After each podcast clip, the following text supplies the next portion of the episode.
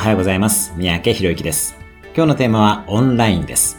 これから全てのサービスはオンライン化していくと思われます。人々の移動が減り、国、地域、家などから出なくなる可能性が高いです。これはあらゆる業種に関わってくるでしょう。全てがオンライン化すると言いましたが、それはオフラインとの融合も含みます。レストランだったら宅配サービスはオンラインですし、人と会っている時でさえオンラインで資料を共有したりもしますよね。ぜひご自身の業界、会社、仕事において徹底したオンライン化を進めていってください。この時代の流れにきちんと乗れるかどうかは、あなたの今後の人生に大きく関わってきます。私の業界オンライン化無理という方ほど、ぜひオンライン化してみたらどんなことができるかを発想してみてください。